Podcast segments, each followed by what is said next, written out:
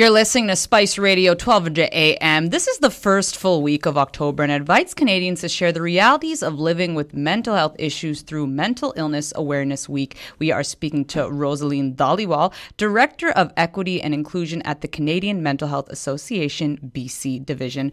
Roselene, thank you so much for joining us this morning. Thank you so much for having me, Mankiran. It's a pleasure. So, what is the purpose of Mental Illness Awareness Week? Uh, it's actually to help Canadians grasp the reality of mental illness. And I want to be sure that we distinguish mental illness from mental health. Sometimes these terms are used interchangeably, but all of us have mental health similar to our physical health. It's a state of well-being. We can experience changes to our mood and stress, but not all of us will have a mental illness. So about one in five Canadians will personally experience mental illness such as depression, anxiety disorder, schizophrenia, or bipolar disorder. Um, and this week, Mental Illness Awareness Week was established by the Canadian Psych- Psychiatric Association and is now coordinated by the Canadian Alliance on Mental Illness and Mental Health. And of course, you know, a big topic that has come up when we talk about whether it is mental illness, mental health, the pandemic, that certainly has mm-hmm. had such an impact on Canadians. And how has it impacted Canadians? Yes, we actually, CMHA with UBC um, did a study and we found that 41% of people in Canada, and this was in 2021, reported a decline in their mental health since the onset of the pandemic. What's interesting though is those numbers are higher for young Canadians, those who are aged 18 to 24, as well as among Indigenous peoples and those who identify as two spirit or lesbian, gay, um, bisexual, or trans. And so that is really significant. And we know um, from even discussions in our family and friends that it has been difficult, especially on um, frontline workers, healthcare, folks who work in healthcare, and and beyond. Biggest topic too, I hear that when we mention this issue is having accessibility to services. How mm-hmm. is it mm-hmm. for Canadians? Are they able to access those mental health services? Mm-hmm. And this is where uh, the Canadian Mental Health Association fits in and offers value. So we can help connect people to the support they need in the hopes of all Canadians with mental health as a human right. We have training for workplaces, so managers and leaders and all staff are equipped to have conversations and support their employees through challenges to their mental health. We also have a number of online services, of course, as things shifted due to COVID. Um, the Here to Help website is a great start to seek advice, whether it's you or a loved one that you're worried about. There's also screening tools there um, in terms of substance use as well as mood. And you can search by topic area, but recently we've added some resources here um, that are in Punjabi, Hindi, and Urdu, especially one called Tips for Good Well-Being. And I like that you mentioned that too, because I wanted to ask you about the importance of having culturally relevant services, especially us being part of the South Asian community. Mm-hmm. How are those kinds of services, and are there a lot available out there? Mm-hmm. This is absolutely essential. Uh, what I want to emphasize, Mankiran, is that our programs are evidence based. They have a strong research foundation and years of practice. So we have diverse community members who have benefited from our programs. And I recognize we can continue to enhance our programs with respect to culture.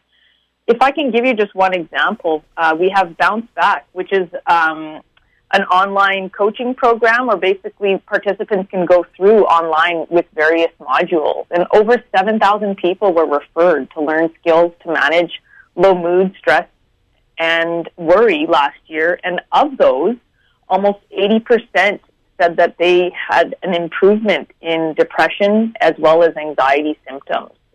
Mm. And, you know, I think especially for us being a part of the South Asian community, sometimes when we do talk about mental health, it can be a difficult conversation mm-hmm. to navigate sometimes. So, what are your tips you have for people, especially when you're talking to your family about this? Yes. You know, um, when we think about culturally relevant services, that's only one part of it. I think that each of us, as part of the South Asian community, um, we can make changes by changing that conversation. And the more we learn about mental health and mental illness, the better prepared we are for having those conversations. And so um, there's a number of events happening uh, currently with the Beyond the Blues campaign, and that's a campaign that um, supports education and screening days, and it's a chance for all British Columbians to learn more about mental well-being and mental health challenges. So for listeners, if you just Google Beyond the Blues BC, you'll you'll connect to some of those events. But what I want to come back to um, when you think about how to have those conversations, there's resources on that as well. And those are the resources I refer my friends and my family to because I recognize it can be hard to say. What do you say to your cousin when you saw them at um, Chacha and Chachi's house and they were really quiet? You know, it's um, you have to have some practice in terms of having that conversation and let them know. For example, I'm worried about you. You were quiet at Chacha and Chachi's. Um, how can is there something I can do to support you, or how can how can we take this next step? And reading and learning more about mental health and mental illness helps us all be prepared to have those conversations. And Roselene, do you find there is a particular age group, especially that's hit the hardest by mental health? Mm-hmm. So when I was sharing some of that research from uh, CMHA, what we did with UBC, um, youth had reported a decline in their mental health, um, but our bounce back program actually uh, revised its uh, revised the program participant age to be open to 13 year olds. Previously, it was 15 and also parents, of course. Uh, I'm sure there's lots of parents listening in this morning have had to navigate a new style of parenting during the pandemic. So they've reported an increased need for support with childhood anxiety behavior. And so I encourage everyone to check out our Confident Parents Thriving Kids Anxiety and Behavior program. And that's a free phone based coaching service to address um, behavioral problems and support healthy development in children who are aged 3 to 12. Roselene, when you look at this, uh, this is Natasha here, and when you look at a checklist, I think I tick all those boxes. I'm a new immigrant, uh, four years old into Canada. I am a mom of three teenagers.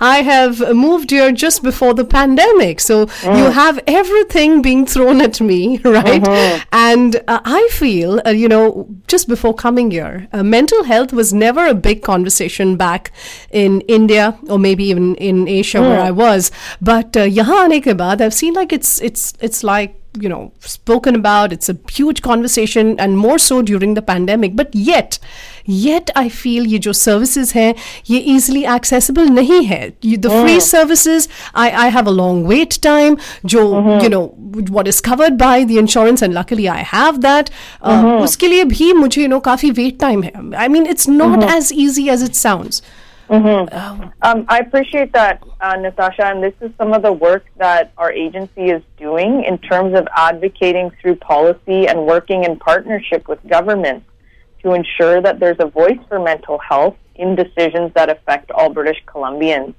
Uh, recently, there was a government announcement, for example, around funds for suicide prevention and care.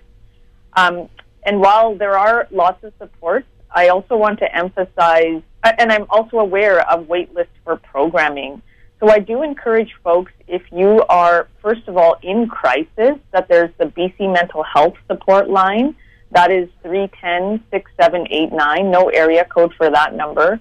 And there's also the suicide support line. So, of course, when folks are in distress. But in that day to day, when we're feeling overwhelmed, um, CMHA BC can also help uh, community members navigate the system any of um, any British Columbians can email help at cmha.bc.ca, and our team of staff and volunteers is ready to help you find the support that's best for you. Because I know there's a lot out there. We have a number of programs. Uh, we have 15 branches throughout BC who help us deliver some of those programs, and we work with a, a series of community partners as well who are all doing great work to support mental health. And I recognize um, finding those programs can sometimes be a challenge. And so we're here to help in that regard as well.